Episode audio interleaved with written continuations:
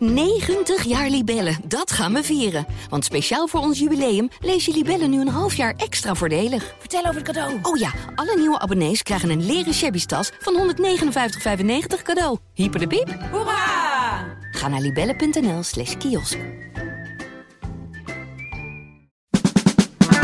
Dit is de podcast Politiek Dichtbij. Met Tobias den Hartog en Thomas Brouwer. Hij wilde al eerder leider worden voor D66, maar deed een stapje opzij voor Sigrid Kaag. Nu voert Rob Jette zijn club alsnog aan. Maar waar zijn voorganger een klinkende overwinning behaalde, stevend Jette volgens de peilingen af op een nederlaag. Hoe houdt hij de moed erin en zit Nederland wel te wachten op zijn ambitieuze klimaatplannen? Dat en meer bespreken we vandaag met politiek verslaggever Hans van Soest en Rob Jetten zelf natuurlijk. Uh, meneer Jette, we gaan toch even terug naar gisteravond nog. Uh, u had bij de NOS een botsing met Thierry Baudet over bedreiging aan het adres van non-binaire personen en andere minderheden. Luister even mee. Uh, ik ben non-binair. En toen ik, ja, non-binair, ik zie u twijfelen. Wat is non-binair? Weet u niet? Nee. De dingen die u zegt worden weerkaatst door andere mensen richting mij en richting andere mensen zoals ik. Voelt u zich verantwoordelijk voor hoe erg dat mij en mijn omgeving raakt? Uh, jij bent iets wat volgens mij niet bestaat. Uh, ik kan ook zeggen dat ik een alien ben, maar dan zeg ik, ik zit hier, maar dat, volgens mij bestaat dat niet. Maar zijn wij mensen en volgens mij zijn er twee geslachten. Bestaan. Ik ben er tegen dat dat uh, gepropageerd wordt. En verder wens ik je uh, het beste toe. Uh, ja, maar dit is, uh, dit is echt, sorry, maar dit is bullshit. Ja, je succes. Kunt niet, je kunt niet iemand het beste toewensen als je niet erkent dat hen er ook mag zijn. Ja, mag ik heel even cynisch doen, meneer Jette? Dit is een botsing in de campagnetijd waarbij u eigenlijk beide achter, uw eigen beide achterbannen bedient. Hè? Hij kan zich, nou ja, profileren als uh, ik wil de, uh, de gender nonsens niet, zoals hij dat zegt. Maar u komt op voor de minderheden. Ben ik dan cynisch? Nou, kijk, ik heb, ik heb heel eerlijk ook getwijfeld. Uh, zit ik zelf te wachten op een debat met Baudet bij de NOS op 3. Maar er zaten zes jongeren die vragen aan ons wilden stellen. En ik denk, daar gaan we naartoe, gaan we ook antwoord op geven. Ik ben vrij fel geweest gisteravond in dat debat. Omdat niet alleen Baudet, maar ook andere Kamerleden van Forum voor Democratie de afgelopen jaren echt ontzettend veel homo-haat hebben gespuit. Zowel in het parlement als online. En dat leidt tot meer onveiligheid voor LHBTI'ers in Nederland. Um, en dat zag je ook in die uitzending gisteravond. Hè. Als je het hebt over het brainwashen van de hersenen van kinderen. Als het gewoon simpelweg gaat over goede voorlichting. Zodat LHBTI-jongeren minder vaak depressief zijn. En uh, niet over vaak bovengemiddeld suïcide plegen. Wat nu allemaal aan de hand is in Nederland. Ja. ja. daar moeten we dus veel meer aan doen. En die haattaal van Baudet, daar moeten we ons tegen blijven uitspreken. Dus dat heb ik ook gisteren weer gedaan. Dat komt dan echt uit uw tenen? Dat komt echt uit mijn tenen. En um, het was ook echt stuitend hoe hij dat gisteren deed. Niet alleen maar tegen deze non-binaire persoon. Maar bijvoorbeeld hij kreeg op een gegeven moment ook de vraag: ja, kent u een homoseksueel? En toen kreeg ik zo'n heel klef handje op mijn schouder en zeiden: ja, ik ken één homoseksueel en dat is Rob Jet. En dat bedoelt hij dan grappig. Maar er zijn dan allerlei mensen op social media die dan vervolgens eh, gesteund uh, voelen door Baudet. On onwijs veel homo-haat ook weer online knallen, inclusief allerlei bedreigingen. En ik heb ook tegen Baudet gezegd, die vrijheid van meningsuiting die komt ook met een verantwoordelijkheid, zeker bij politici. Je kunt niet alles zeggen, je moet ook nadenken over de impact van die woorden. Ander onderwerp. Uh, afgelopen uitzending hadden we CDA-leider Harry Bontebal uh, in de, hier. En die had ook een vraag aan u. Die discussies rond fossiele subsidies. In hoeverre wil je echt bedrijven hier houden en hier vergroenen? Of vind je het toch ook oké dat we hier belastingen verhogen, waardoor bedrijven wel degelijk over de grens geduld worden? En daar verder gaan en dus in, in, in China en India gewoon vervuilen en vervolgens uh, importeren wij dezelfde spullen alsnog hierheen. Ja, ik ben uh, heel erg voor groene industriepolitiek. Dat je ervoor zorgt dat uh, bedrijven in Nederland en in Europa kunnen verduurzamen. Zodat ze hier ook werkgelegenheid creëren. En we niet al die spullen uit China of Amerika hoeven te halen. Maar we hebben in Nederland ook nog 40 miljard aan subsidies voor fossiele brandstoffen en fossiele grondstoffen. En dat past uiteindelijk niet in die klimaatneutrale samenleving. Dus je moet gewoon per fossiele subsidie een afbouwpad maken. Bedenken, oké, hoeveel jaar kunnen we dit nog toestaan? Wanneer stopt het? En hoe gaan we dan ook bedrijven helpen om de duurzame alternatieven op te bouwen? En die helderheid hebben bedrijven ook nodig, zodat ze weten waar ze in moeten investeren. En dan stopt ook het feit dat we blijven importeren vanuit China bijvoorbeeld? Of wat, ergens hou je die concurrentie? Ja, dat, dat is marktwerking. Ja, kijk, het is ook niet erg als je uh, sommige dingen importeert, want we willen natuurlijk zelf ook weer dingen naar de rest van de wereld uh, verkopen. Maar je ziet dat uh, Europa nu, bijvoorbeeld als het gaat om zonnepanelen of accu's of elektrische auto's, echt te afhankelijk is van de import uit China. Dus je moet ook nadenken, wat heb je uh, aan Europese productie nodig? Waar is Nederland dan goed in? Waar zijn andere landen in Europa goed in?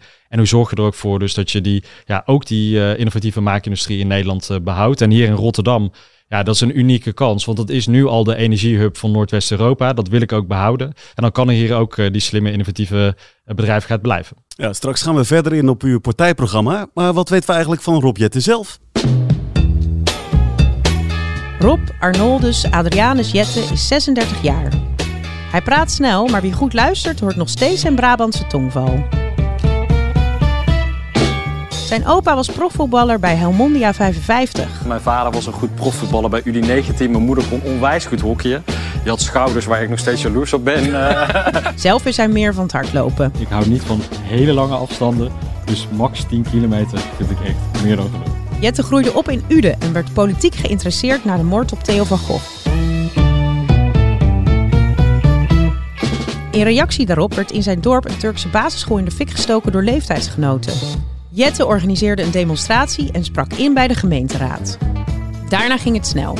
Voorzitter van de D66 Jongerenbeweging, gemeenteraadslid in Nijmegen, Kamerlid en in het laatste kabinet minister voor Klimaat en Energie. Als minister voor Klimaat heb ik de afgelopen jaren gemerkt hoe belangrijk het is om met optimisme aan de slag te gaan. Te laten zien dat het ook heel veel moois kan brengen.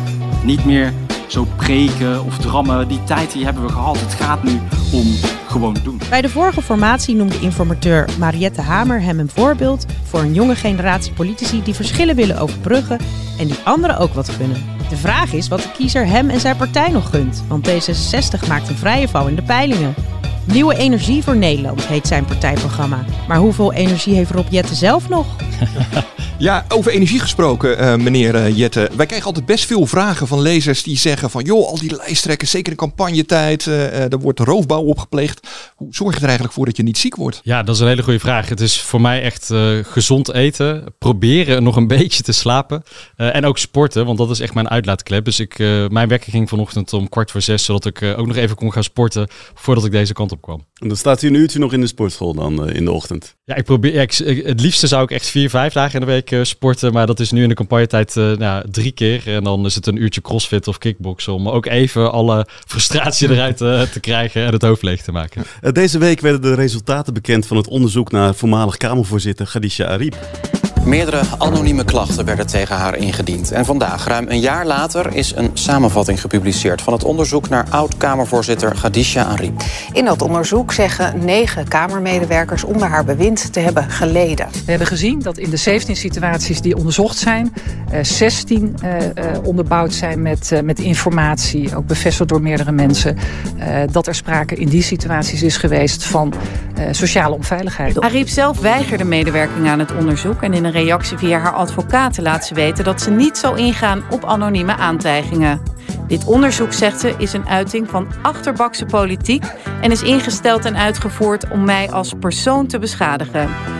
Ja, we hoorden het wel even. Uh, Ariep verwijt uw partijgenoot Vera Bergkamp uh, dat zij ja, haar met dit onderzoek heeft willen beschadigen. Hoe kijkt u daarnaar? Nou, kijk, het, het presidium, dat is het dagelijks bestuur van de Tweede Kamer. Dat bestaat uit een aantal Kamerleden die hebben denk ik terecht klachten van medewerkers van de Tweede Kamer uh, heel serieus genomen en dat laten onderzoeken. Want ook in de Tweede Kamer wil je een uh, veilige werkomgeving. Het zijn niet alleen 150 Kamerleden, maar ook zo'n duizend mensen die daar uh, werken. En dan moet je ook goed werkgeverschap laten zien. Ik vind het jammer dat uh, Khadija Riep niet ook heeft mee kunnen of willen werken aan het onderzoek. Want uiteindelijk gaat het vooral ook om de vraag van hoe kun je die organisatie ook beter laten functioneren. Maar dat zij het persoonlijk maken richting Bergkamp, dan zegt hij eigenlijk van, nou, dat is onzin, want het is het bestuur van de Kamer, hè, waar alle fracties in vertegenwoordigd zijn ja. die dat hebben besloten. Ook haar eigen partij. Ja, ja. Dus dat, dat, dat snijdt geen hout, dat verwijt dat het persoonlijk is. Of... Nee, kijk, het, het, is de laatste jaren natuurlijk heel veel gegaan over uh, sociale veiligheid op de werkvloer. Ja. Um, en in elke grote organisatie kunnen dingen misgaan. En het gaat dan vooral om de vraag van hoe ga je daarmee om? Pak je signalen op, neem je klachten serieus en kijk je dan ook daarna met elkaar hoe kunnen we het beter maken? En dat moeten we ook als Tweede Kamer het goede voorbeeld geven. Ja, daarover gesproken. Het is die, die integriteitskwesties, je ziet dat breed in de samenleving. Wordt het toch ook uh, niet te gemakkelijk gemaakt om iemand anoniem te beschadigen? Ja, kijk, we moeten inderdaad uitkijken dat uh, iemand uh, waar klachten over zijn, uh, meteen ook helemaal wordt afgeschilderd als een dader of wat dan ook. Hè. Je moet die klachten dus oppakken en ook proberen het gesprek met alle partijen aan te gaan. Ook om mensen bewust te maken van ja, wat is de impact van je gedrag, hoe kunnen andere mensen dat ervaren en hoe kun je dan met elkaar ook weer beter door hun deur. Een van de belangrijkste thema's deze verkiezingen is bestaanszekerheid. Sommige dingen kunnen duurder worden als we vervuiling eerlijker belasten. En heel veel mensen vragen zich af, wat is mijn handelingsperspectief om die schone keuze te maken? D66 wil een klimaatbonus invoeren, 250 euro per jaar voor elke Nederlander. En daarmee wordt het je dus makkelijker gemaakt om die duurzame keuzes te maken. Ja, meneer Jette, die klimaatbonus van 250 euro, wat is dat? Ja, inmiddels is hij door de democratische leden van D66 uh, iets anders in het verkiezingsprogramma opgeschreven. Hij is gehalveerd ja. of wat?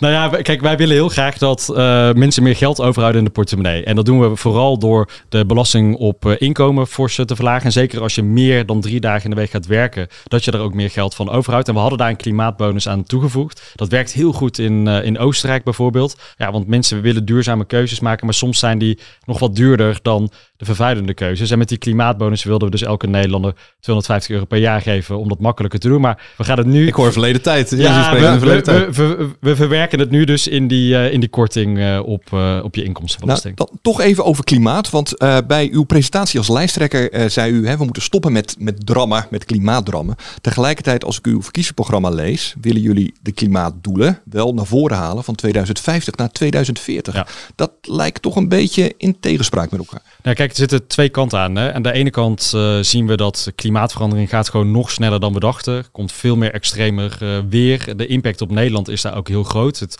KNMI, dat zijn onze belangrijkste weerwetenschappers, die waarschuwen ook voor heel veel tropische dagen per jaar, voor periodes van extreme droogte. Dus we moeten in Nederland ook gewoon meer doen. Um, maar wat ik de afgelopen twee jaar ook als klimaatminister wel heb geleerd, is dat heel veel Nederlanders thuis en bij bedrijven, die zijn al lang met die verduurzaming bezig. En die zitten naar die politiek te kijken. En die denken, ja, allemaal leuk en aardig, die uh, beetje stoere debatten in de Kamer. Maar vertel me gewoon wat mijn handelingsperspectief is. Hoe de overheid daarbij kan helpen. Welke subsidies ik daarvoor kan krijgen. Dus daarom ook echt mijn pleidooi van laten we het gewoon doen. Uh, met optimisme. En mensen ook echt uh, ja, gewoon een duwtje in de rug geven bij de groene keuzes die ze willen maken. Dus ja. doen. Klimaat doen. Tegelijkertijd, u, u, zei het al, u bent nu ook minister als, van Klimaat en Energie. U weet als geen ander hoe moeilijk het nu al is om aan de doelen te voldoen. Hè? We hebben te weinig personeel om alle windmolens te bouwen, om al die kabels in de grond uh, te leggen voor elektriciteitsleidingen. Lukt het dan wel om die klimaatdoelen niet in 2050, maar al in 2040 uh, te realiseren? Ja, dat denk ik wel. Want uh, Tegelijkertijd zijn er echt hele gave dingen gebeurd de afgelopen uh, paar jaar. We zijn uh, zonnekampioen van Europa. Nou, dat zou je met het weer van vandaag niet zeggen.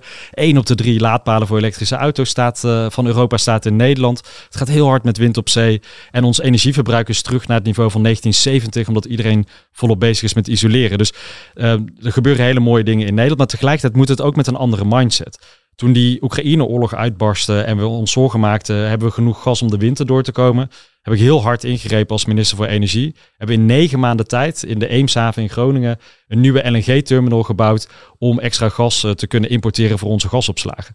Die negen maanden was niet omdat we het deden volgens het boekje. Dat was omdat we ja, gewoon echt de handen uit de mouwen uh, staken en zeiden dit moet gewoon gebeuren. En dat wil ik nu ook doen, bijvoorbeeld bij de uitbreiding van het energienet. Dat is een van de belangrijkste ja, hobbels eigenlijk richting die duurzame samenleving. Daarvan heb ik nu ook gezegd, ja, we gaan gewoon niet meer eindeloos wachten totdat we door al het papierwerk heen zijn, maar we gaan gewoon bouwen op de plekken waar het moet gebeuren. Ja, over bouwen gesproken. U, wilt, uh, uh, u bent voor uh, de komst van twee nieuwe kerncentrales. Hè? Volgens meneer Timmermans zijn die te duur en geen oplossing voor, ne voor Nederland. Heeft, u, heeft hij daar een punt of denkt u nou, ik ga gewoon praten als brugman en hij gaat nog een keer om? nou kijk, Eurocommissaris Timmermans heeft kernenergie nog als een schone investering bestempeld. Dus ja. ik denk dat hij diep van binnen ook wel weet dat er een nuance in zit. Maar het, kijk, het eerlijke verhaal is wel ook dat wind op zee en zon op al onze daken is de uh, schoonste en goedkoopste vorm om zelf energie op te wekken.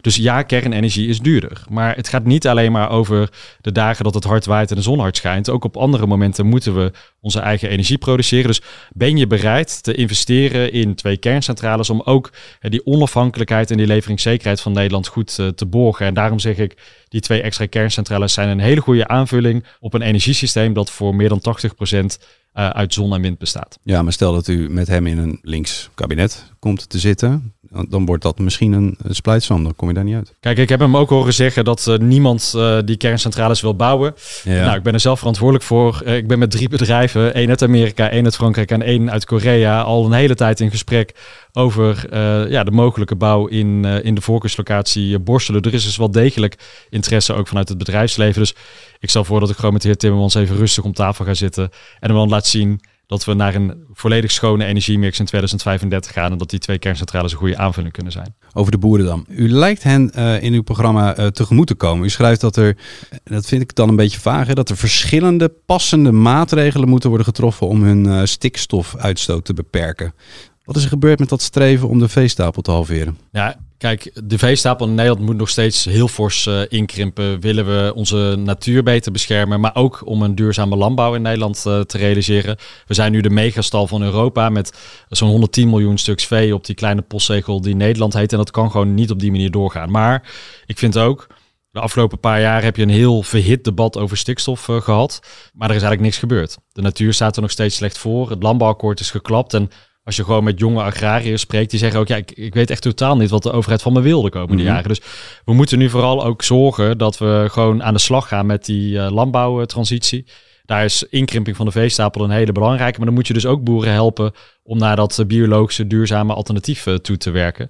En dat betekent uh, meer investeren in jonge startende boeren, uh, duidelijke wet en regelgeving, zodat je niet elke paar jaar weer ja, wordt gepakt eigenlijk door een overheid die het weer helemaal anders gaat doen. Waardoor boeren ook bijvoorbeeld bij de bank hebben vast komen te zitten. Maar op zich was, u zat in de Trevenzaal, hè, waar, waar de ministers vergaderen. U zat naast uh, Christiane van der Wal. Ja. Je zou kunnen zeggen, er, zijn wel degelijk, uh, er is wel, wel, degelijk geprobeerd duidelijkheid te scheppen voor die boeren. Uh, maar de rest van het kabinet, de partijen in de Tweede Kamer, hebben haar gewoon laten vallen.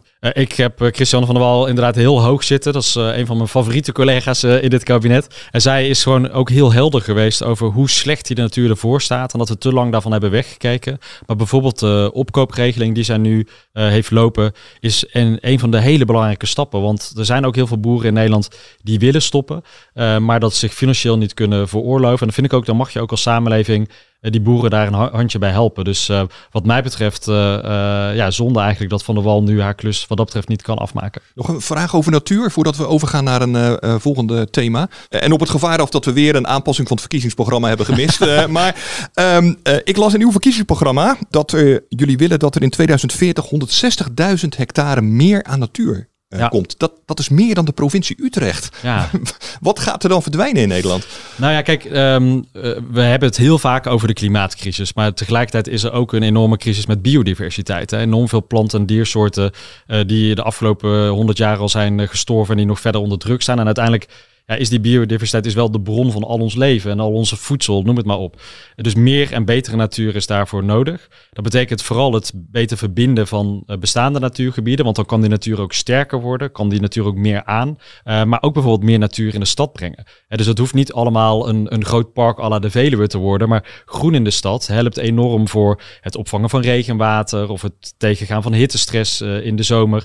En het maakt je stad natuurlijk ook gewoon mooier en leefbaarder. Dus het zijn soms ook de tiny forest, eh, de geveltuinen uh, of meer groen in de stad, uh, die ook al enorm kunnen helpen om deze hectare ambitie waar te maken. Het wordt wel schrapen dan, om zoveel hectare bij elkaar te krijgen. Ja, en maar dit, kijk wat, een van de dingen die we met het afgelopen kabinet denk ik ook goed hebben gedaan, is dat hè, je had Van der Wal op natuur, ik zat op klimaat en Hugo de Jonge op ruimtelijke ordening. Dat waren weer drie ministers die echt regie voerden.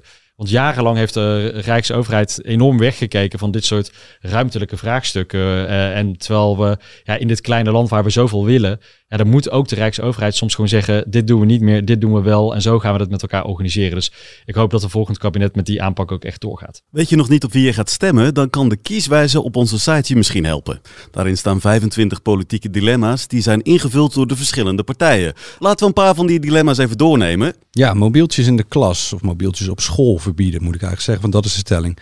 Weet u daarvoor? Uh, ja, grotendeels uh, mee eens. Uh, onderwijs is natuurlijk het allerbelangrijkste. Wil je mensen een springplank in het leven geven? Um, en er komen heel veel kinderen in Nederland van school met slechte taalbeheersing of niet kunnen rekenen. Uh, dus we moeten er gewoon alles op alles zetten om dat onderwijs nog beter te maken. Leren... Je zegt grotendeels. Dus waar zit de ja, reserve? Nou ja, kijk, um, ik vind het echt prima als, uh, als in de pauze of uh, buiten de lessen om iemand, het is ook een digitale tijdperk, ook even een tablet of een telefoon erbij kan pakken. Maar um, het grootste deel van de tijd zeggen leraren, is het gewoon een enorme afleiding. Dus helpt het als die telefoons in de kluisjes liggen. Dus wel in de klas, niet in de aula. Of nee, andersom. Niet in de klas, wel in de aula. Ja, ja. Dat is eigenlijk. Maar de, de, de, de klacht is ook vaak, ja, de, de kinderen hebben helemaal geen contact met elkaar. Nee, dat is, ik was van de week nog met, met Daphne Schippers aan het hardlopen. Die uh, ook zich heel hard maakt voor veel meer sportonderwijs en veel meer bewegen. Uh, omdat jongeren de hele dag naar die schermpjes zitten te staren. Maar ja, ze worden echt gezonder en sterker als ze die tablet ook even aan de kant leggen. En gewoon lekker buiten samen wat gaan doen. Ja, omwille van de tijd zou ik het niet moeten vragen. Maar met Daphne Schippers hardlopen. Ja, ja. precies hetzelfde. Wie, wie, was wie aan het bijhouden? Nou, Hoe gaat dat? Laat ik daar gewoon eerlijk over zijn. Uh, Zij gaat nog steeds iets harder. Ze gaat nog steeds iets harder. Ja, zeker. Ja, ja. Okay. Volgende dilemma. Ja, euthanasie wettelijk mogelijk maken voor mensen die klaar zijn met het leven. Ja, dat is een inkopper, denk ik. Hè? Ja, kijk, wij zijn inderdaad, D66 is de partij die echt staat voor de eigen autonomie. Mm -hmm. Vrijheid om over het leven te beslissen. Wij hebben een initiatiefwet Voltooid Leven.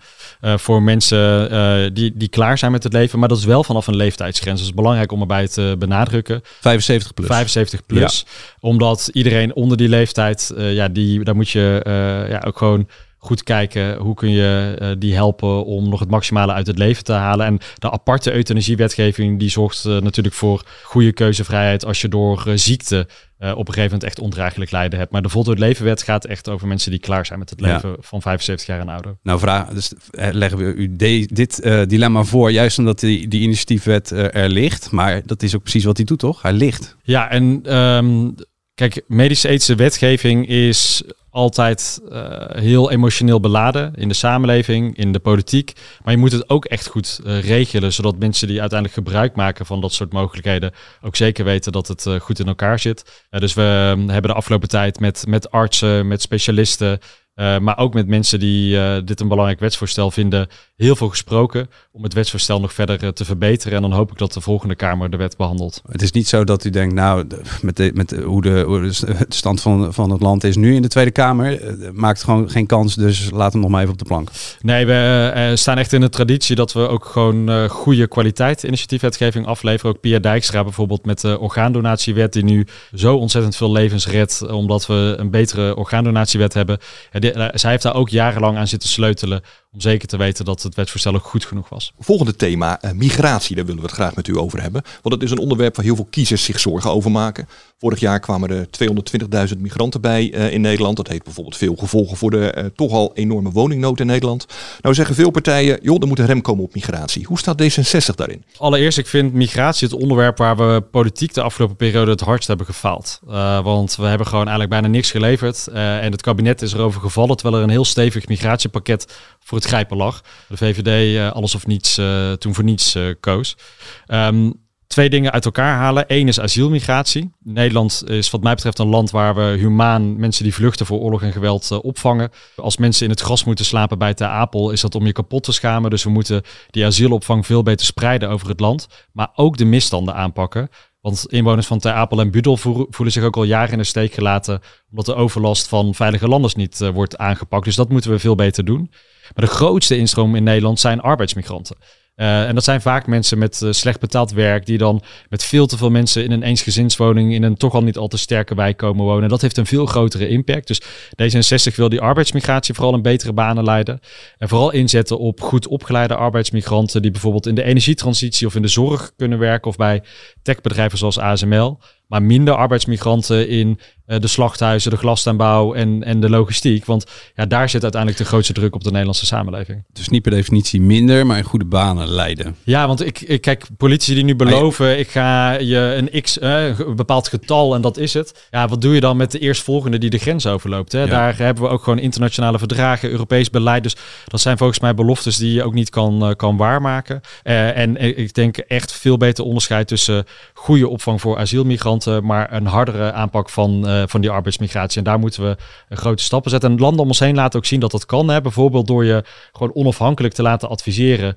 Wat is de krapte op de arbeidsmarkt? Wat voor een type arbeidsmigrant hebben we nodig? En dan daar ook actief op gaan sturen. Ja, toch heel even, want laten we inderdaad die twee vormen van migratie even uit elkaar halen. Heel even door op arbeidsmigratie. Ja. Want um, Hoe gaat het er dan in de praktijk uitzien als het dan D66 ligt? Want u zei ook op het, uh, D66-congres onlangs nog van ja, we moeten gewoon het eerlijke verhaal is ook gewoon willen we de zorg draaiende kunnen houden, dan hebben we arbeidsmigranten nodig. Hoe gaat Nederland er dan voor zorgen dat er bijvoorbeeld wel verpleegsters naar Nederland komen, maar geen mensen die in distributiecentra werken? Nou, dus ligt een heel goed rapport van uh, Emiel Roemer al een paar jaar op de plank. Die heeft allerlei aanbevelingen gedaan hoe we de misstanden bij arbeidsmigratie, met name dus bij slecht betaalde arbeidsmigratie, hoe we die kunnen aanpakken. Dus die moeten we gewoon allemaal uitvoeren. En dan zie je ook dat door bijvoorbeeld hè, eerlijkere beloning of dat een werkgever verplicht wordt om de huisvesting te regelen. Ja, dat gaat waarschijnlijk leiden al tot minder uh, uh, arbeidsmigranten in die uh, slecht betaalde banen.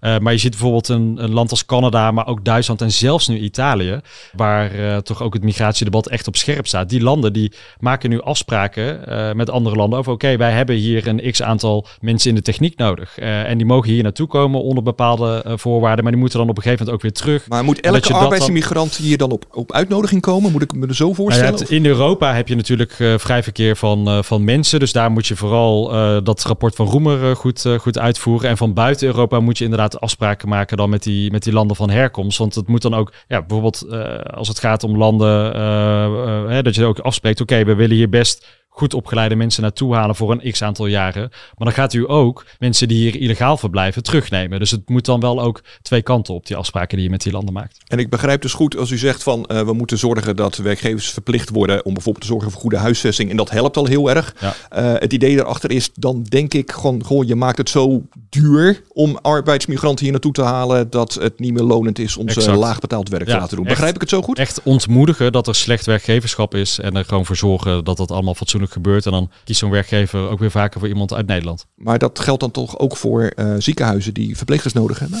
Ja, alleen daar uh, zie je dus hè, dat door uh, dat we daar dat eigenlijk niet goed hebben georganiseerd in Nederland. Hè. Dus als je bijvoorbeeld, um, uh, laat ik een ander voorbeeld nemen, ASML, uh, groot techbedrijf die echt de economie in Zuid-Nederland uh, laat, laat draaien.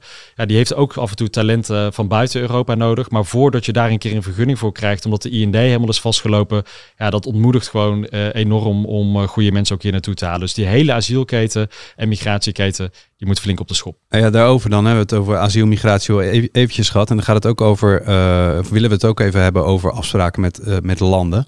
Voor mensen die geen recht hebben hier op asiel. Hè? Uh, maar uw partij wil geen deals met landen die het VN-vluchtelingenverdrag niet hebben ondertekend. Maar dan vallen er al heel wat landen af. Hè? Marokko, Soudaan, Libië.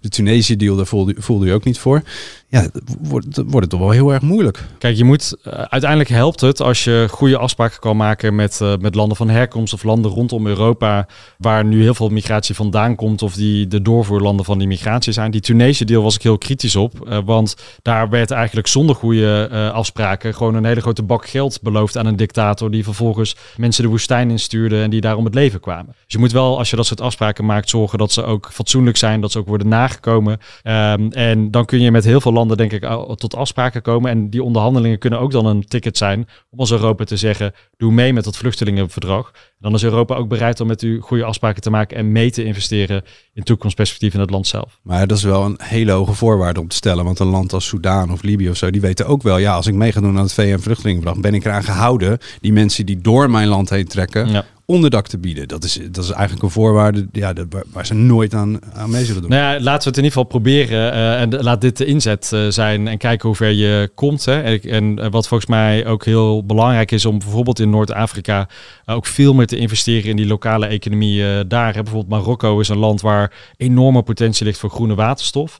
Nou, wij willen, ik wil als minister voor Energie mee investeren in projecten in Marokko voor zonne-energie, windenergie, die groene waterstof die daar dan wordt gemaakt, importeren naar Rotterdam maar dat kun je dan ook combineren met betere migratieafspraken met Marokko. Hè. Wij investeren in jullie land, maar dan willen we er ook wat voor terug. Iets anders. U wilt uh, nieuwkomers een permanente verblijfsvergunning geven na drie jaar in plaats van na vijf jaar, wat nu het geval is. Hè?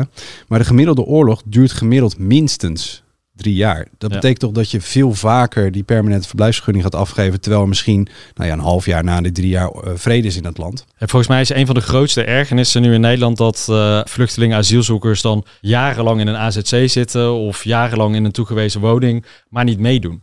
Uh, dus ik wil eigenlijk dat mensen vanaf dag één de Nederlandse taal gaan leren en dat ze zo snel mogelijk ook aan het werk kunnen, zodat ze ook wat kunnen terugdoen voor de Nederlandse samenleving. Maar ook zelf gewoon weer fijner mens zijn. Want als je ja, gewoon kan werken, kan meedoen, dan voel je je toch echt beter dan wanneer je een paar jaar lang uit je neus Ja. zit te vreten. Dus vandaar eh, deze keuze. Ja, maar dat snap ik wel als het gaat om overlast. Maar eh, iemand met een, eh, een staatshouder krijgt ook een woning toegewezen. En de woningmarkt is al krap. Mhm. Dus dat is ook een ergernis. U zegt dat, dat zij zijn neus loopt te vreten is de grootste ergernis. Maar dat lijkt me ook wel niet te onderschatten ergernis van Nederlanders. Ja, maar ik denk dat uiteindelijk hebben ook mensen die gevlucht zijn recht op een fatsoenlijk dak boven het hoofd. En als je dat in een, in een buurt, in een wijk doet, eh, kun je ook uiteindelijk veel beter deelnemen aan die samenleving. Kunnen je kinderen ook goed, eh, goed naar school. Eh, en uiteindelijk zijn natuurlijk ook heel veel mensen die, kijk bijvoorbeeld ook naar Oekraïners nu, hè, die willen heel graag terug naar hun eigen land om daar weer te helpen het op te bouwen.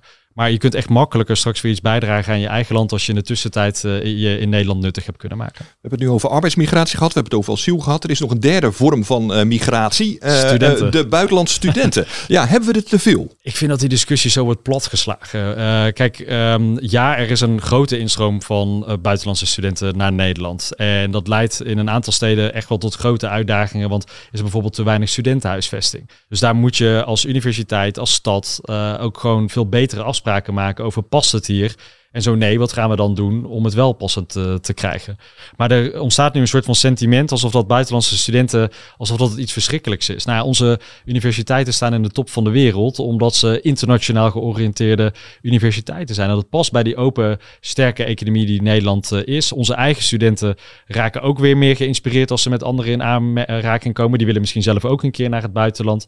Eh, dus ja, volgens mij moeten we vooral kijken hoe kunnen we ook dit weer wat beter organiseren, er meer grip op krijgen. Maar ik doe niet mee aan het sentiment eh, dat er alleen maar Nederlands op de universiteiten moet worden gegeven of elke buitenlandse student een issue is. Maar heel veel studenten klagen ook over de overvolle collegezalen. eh, over inderdaad dat er geen Nederlands meer wordt gesproken op universiteiten. Vindt u dat dan geen probleem? Natuurlijk je wil je dat elke student goed onderwijs kan volgen. En overvolle collegezalen of te weinig contactmomenten, eh, dat is dan slecht. Dus daarom ook meer investeren eh, in het onderwijs zoals eh, D66 eh, wil. En ik denk dat het gewoon per opleiding heel erg verschilt. eh, of dat die Engelse taal nuttig is of niet. Hè. Er zijn heel veel opleidingen die eh, juist volledig in het Engels worden gegeven om ook al die toptalenten er naartoe eh, te trekken. Eh, ik heb zelf in, eh, in Nijmegen eh, gestudeerd, waar je heel veel Duitse studenten hebt. Ja, daar kregen ook veel van die Duitse studenten gewoon in de eerste paar maanden Nederlandse les, zodat een deel van het onderwijs ook in het Nederlands kon worden gegeven. De keuze die we op 22 november in het stemhokje maken heeft niet alleen invloed op de korte termijn. In de rubriek De jeugd heeft de toekomst stellen jongeren hun vraag aan de lijsttrekker. Ik ben Gira Wes, ik ben 21 jaar en ik zit in een rolstoel. Ik loop er tegenaan dat de fysieke toegankelijkheid in Nederland niet goed is. Ik zou gewoon willen meedoen en alles willen doen wat mijn leeftijdsgenoten ook kunnen. Ehm, maar daarin word ik gewoon beperkt door dingen waar ik zelf niks aan kan doen. En dat voelt ook heel machteloos, omdat ik eigenlijk heel graag wil, maar niet kan. Omdat de middelen daar niet voor krijg.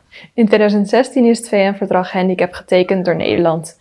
En dit zou moeten betekenen dat de fysieke toegankelijkheid eh, voor iedereen verbeterd wordt. Ehm, maar dit gebeurt niet. Hoe gaat u ervoor zorgen dat deze, dit verbeterd wordt? Ja, meneer Jette, u bent naar eigen zeggen de leider van de meest inclusieve partij eh, van Nederland. Eh, wat kunt u voor uh, Jira betekenen? Ja, ik, een hele mooie en, en belangrijke vraag. Want uh, zoals het terecht zegt, dat VN-verdrag, dat is getekend, maar er is de afgelopen jaren nog te weinig gebeurd. Ik ben een keer zelf in Nijmegen met iemand in een rolstoel meegegaan om te ontdekken hoe slecht toegankelijk de Nijmeegse binnenstad is. Winkels, horeca, nergens een invalide toilet te vinden, noem het maar op. En daar sta je, als je uh, alles kan doen en, en laten, vaak niet zo bij stil. Maar er zijn dus heel veel Nederlanders met allerlei vormen van handicaps die daardoor minder goed kunnen meedoen aan school, minder goed kunnen meedoen aan werk, noem het maar op. Dus gebouwen goed toegankelijk maken is belangrijk. De openbare ruimte veel beter erop inrichten. Denk bijvoorbeeld ook aan treinstations die vaak voor blinden of slechthorenden moeilijk toegankelijk zijn.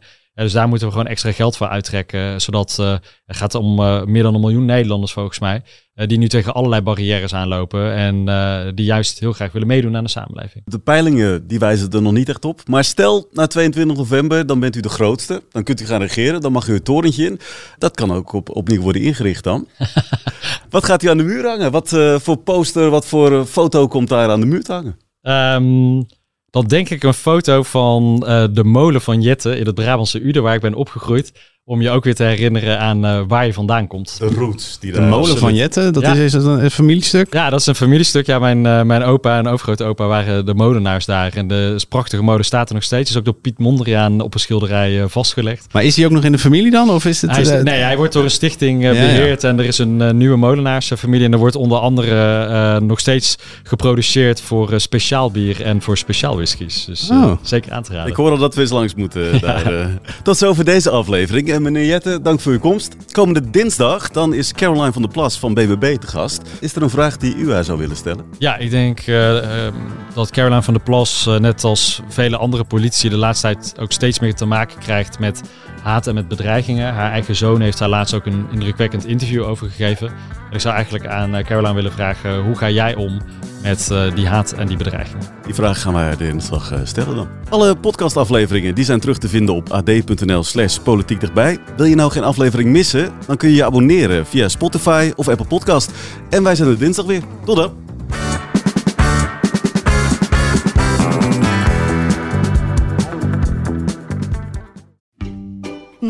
90 jaar Libellen, dat gaan we vieren. Want speciaal voor ons jubileum lees je Libellen nu een half jaar extra voordelig. Vertel over het cadeau. Oh ja, alle nieuwe abonnees krijgen een leren shabby tas van 159,95 cadeau. Hyper de piep. Hoera! Ga naar libellen.nl slash kiosk.